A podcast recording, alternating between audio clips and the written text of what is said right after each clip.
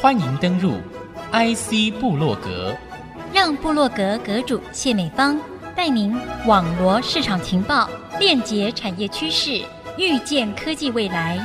请登入 IC 部落格。欢迎听众朋友再度收听 IC 部落格，我是节目主持人谢美芳，欢迎您共同加入今天的 IC 部落格。那么节目开始，我们来听一段新闻的报道。人才培育是景气发展高山低谷时期重要的培育选项。培育台湾半导体产业实务性科技人才相当受到瞩目。劳动部劳动力发展署桃竹苗分署在携手阳明交大共同示范培训半导体产业人才，班班爆满的半导体产业人才之后，最近也扩大揭牌，成立了半导体与重点科技产业人才的发展基地，以开办十四班五百人次作为目标。新竹市长高虹安也到场参与，鼓励更多跨域人才共同投入科技产业，同时也允诺要将新竹市打造成为一座从业人员的安居城市。阳明交大校长林奇宏致谢副校长陈永富推动。陈永富说：“企业需求远高于人才培训量能，更代表跨域学习重要性。从示范的成果来看，有四成具有跨域背景，也有四成是女性。”相当感谢劳动部支持，扩大成为培训半导体重点科技产业人才的发展基地，要培育更多的跨域人才。林启宏也说，基地希望能迎合短期培训人才需求，把门开得更宽，把时程缩得更短。透过三到六个月培训扶植，将会有助于未来建构半导体生态系业区完整发展。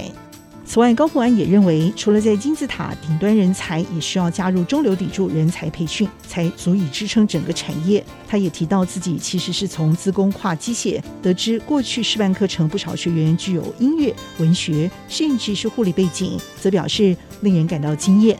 桃竹苗分署也表示，率先开办的十个班次、四百个参训名额课程，除了半导体之外，也聚焦光电实务、电子电路系统设计应用等相关培训课程。集训之后，会优先媒合学员前往力积电、联电、环球晶圆、世界先进、景硕科技、群创光电、佳能半导体设备等知名科技大厂就业。计划也将延续到二零二四年，总计开办二十八班次训练千名学员，也欢迎十五岁以上待业民众、应届毕业生、非相关领域想要跨入半导体业朋友报名参加。录取之后也补助八成到百分之百的训练费用。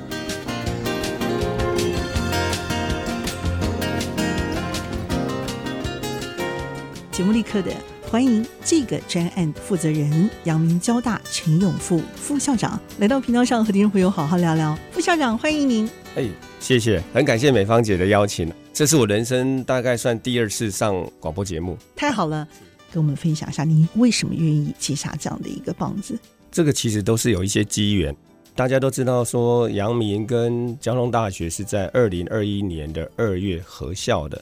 那么合校之后，过完农历年呢？校长找我当他的副手，二月他就带我到高教师去。那么高教师的师长就表达说，其实业界有跟总统建议，是不是各个顶大学校能够增加半导体人才的培育？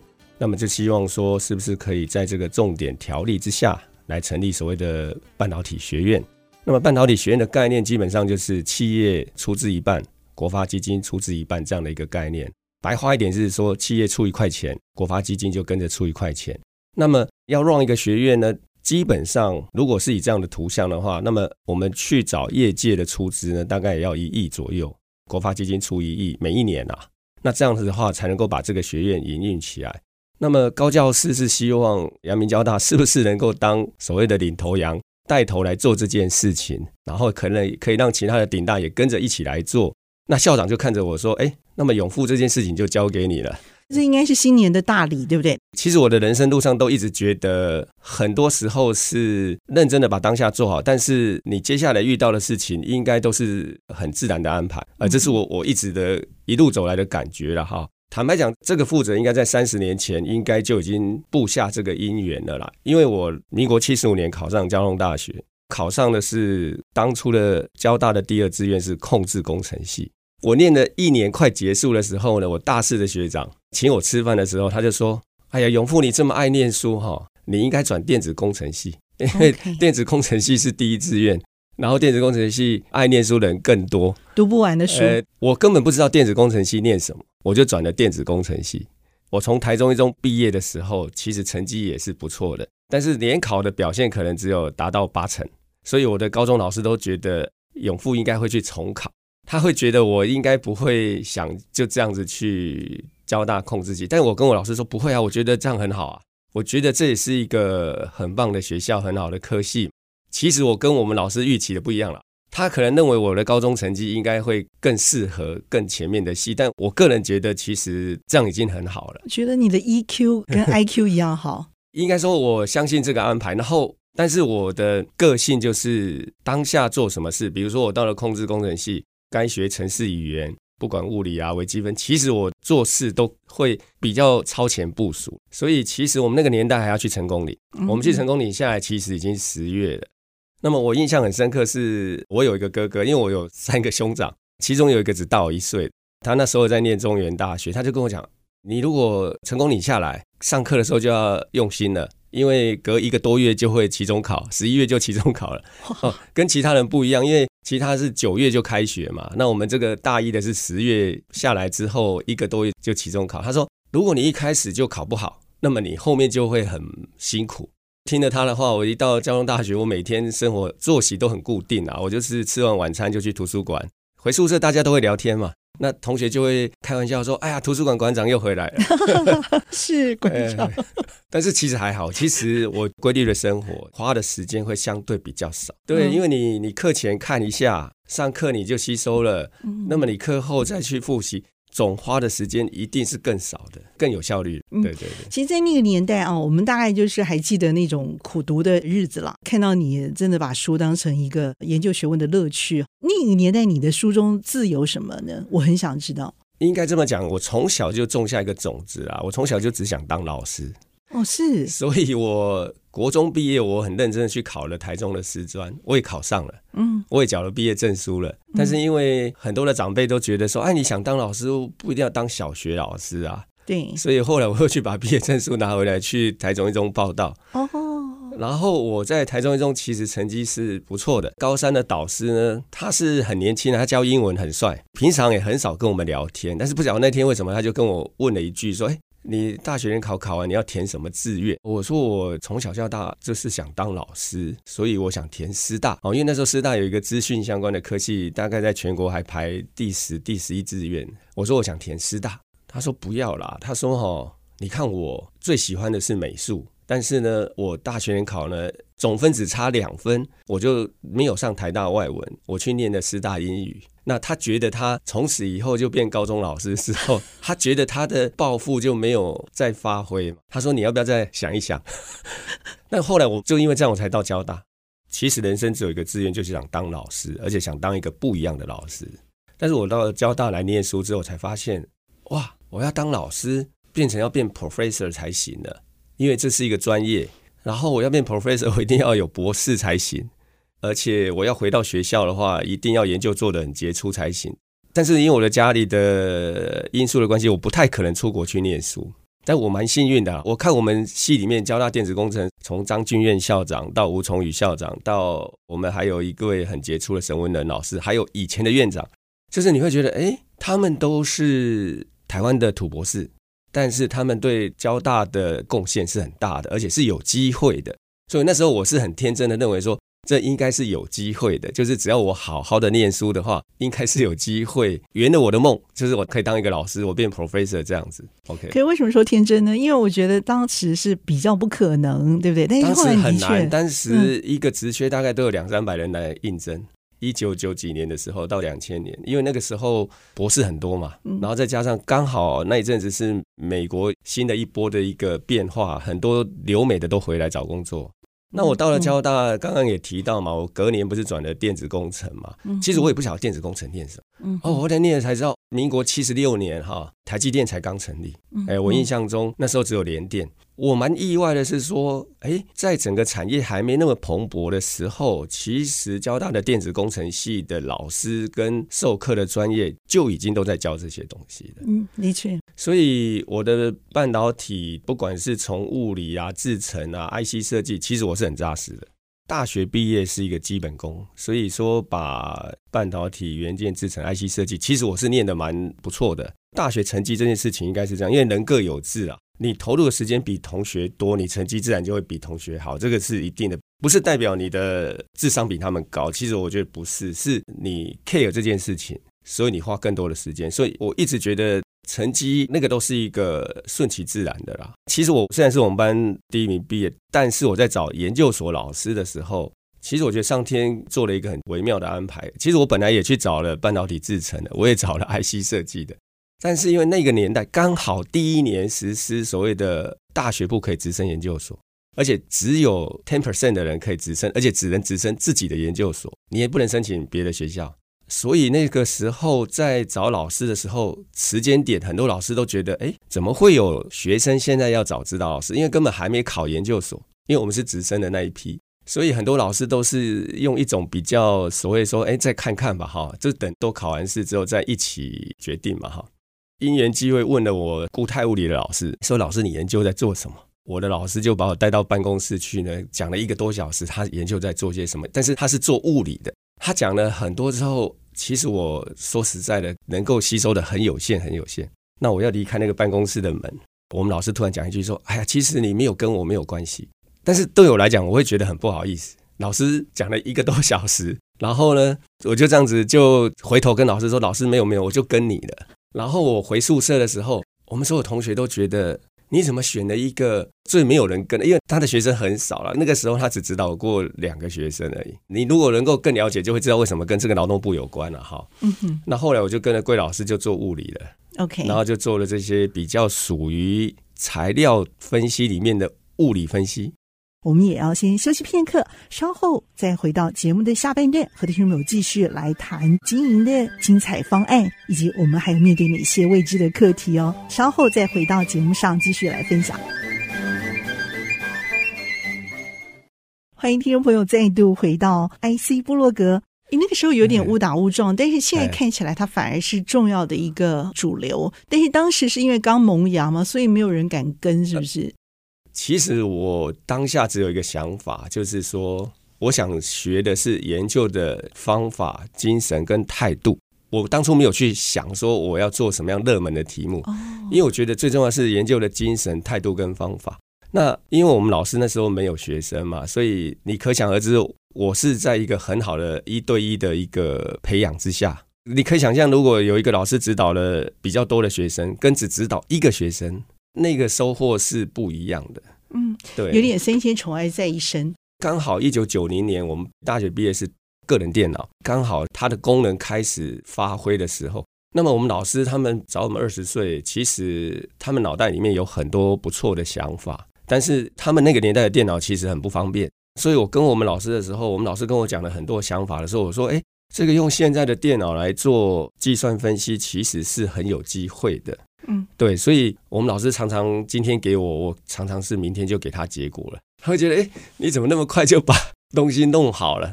也因为这样，其实，在那个领域上面，在那个我们讲的定量的表面分析上的理论，有蛮多不错的成果跟突破了。这也是为什么我服国防役完之后，清大材料会录取我的原因啊。因为其实我国防役是做镭射，我五年的国防役都做镭射，因为就是在老师这样子一对一情况下，博士很早就毕业。毕业之后，其实我找工作，我找国防役有点不太顺，因为那一年刚好世界先进从工研院 spin off，其实就是台积电的前身啊，就是他们 spin off 之后，刚好工研院就在人事做了一个整顿，就是没有禁用国防役，就是没有那么多缺。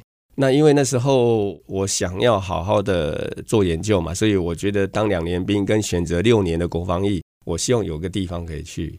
那时候光电反而有国防役，所以我去工研院光电所面试，哦，是这样，所以是电子所没有国防役。哎，那时候没有，那年但后来有恢复就是了，对对？哎，之后就又有了。我去光电所，我印象很深刻，那个所长说：“哎呀，你成绩太好，不适合我们。” 其实，其实我已经要去当兵了，已经四月了。那是突然之间的一个郭南红当国科会主委，那他发现国科会底下的这些国家实验室研究的能力其实还不够强，所以就有人跟他建议说：“那你为什么不用国防役？”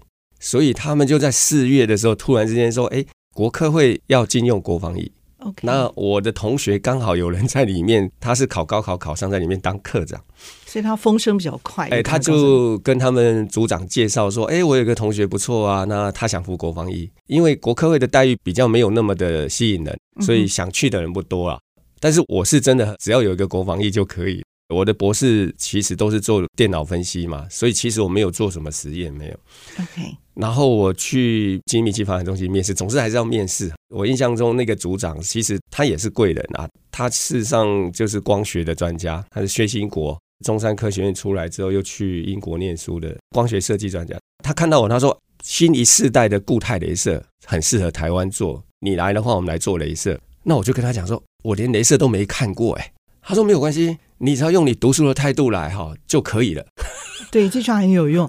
把镭射这样的东西做到最好，各式各样的，不管是不同的波长、不同的功率啊、不同的形态。我知道那是那个年代的主流，对不对？专门做镭射。对，那这六年你下来，你真的有得到一些收获吧？五年，五年有有有，因为我去的大概半年，哦、我这个组长其实他带我到各个地方稍微看过，因为他以前在中科院，他们就曾经自己有做过，嗯嗯，但是后来就收了嘛，哈，他就带我去看一下他们以前做的一个经验，过去经历过的。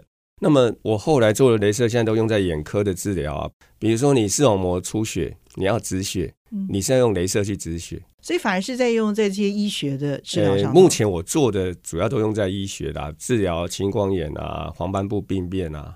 我们帮助国内的厂家其实算不错的，以前也做过镭射加工机，但是我觉得啦，也有点红海跟蓝海的味道。加工机竞争的对手很多，它会比较容易变成是一个红海。OK，那如果是在医疗设备的话，我觉得它反而更适合台湾。所以这个是反而是现在你的一部分专长之一。哎，应该说劳动部的工作可以做成功的关键啊，反而是这个。你知道为什么？因为为什么？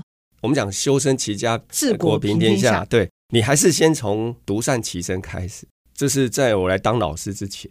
其实主要都是把自己培养好。为什么说劳动部会跟我的镭射专长是有关系啊？其实我本来在大学我就把半导体 IC 设计基础是打得很好的，我只是没有去做那个研究，没有去上那个班而已。但是后来就是物理，然后又镭射，所以我就顺理成章到电子物理系了。那么电子物理系，其实我到现在为止，我是一九九九年进来，到现在应该二十三年。其实我培养了很多的人。我培养了四十几个博士，有超过一半以上都在台积电。哎，那其他的就在中科院或者在学校教书，大概有五六个现在是留在我的镭射中心。那这五六个是能够做好劳动部这个计划的关键，因为劳动部这个计划你要有老师来教书。那么美方，你知道传统的学术学院的老师是不可能卷起袖子来教这个职训的课，因为这个是要好几百个小时。正职之外，额外付出的时间吗？是啊，学校除了传统学院，呃，阳明交大应该算是产学做的最好的。那么我做雷射，其实有跟企业合作嘛，我们都是做出这些医疗的雷射，其实是行销全世界。其实竞争的对手就是那些都是很大的公司啊，都蔡司啊、卢米纳斯，其实他们都是国际大厂，但是我们台湾最起码还是排在第四名，是不错的哈。那产学合作的关键是，如果在学校里面你要能够营运得更好，那么我们有分校级、院级跟一般的。那你要成为校级的研究中心，就是你要有能力，每一年有一千万的产学计划进来，你才可以成立一个校级的研究中心。是。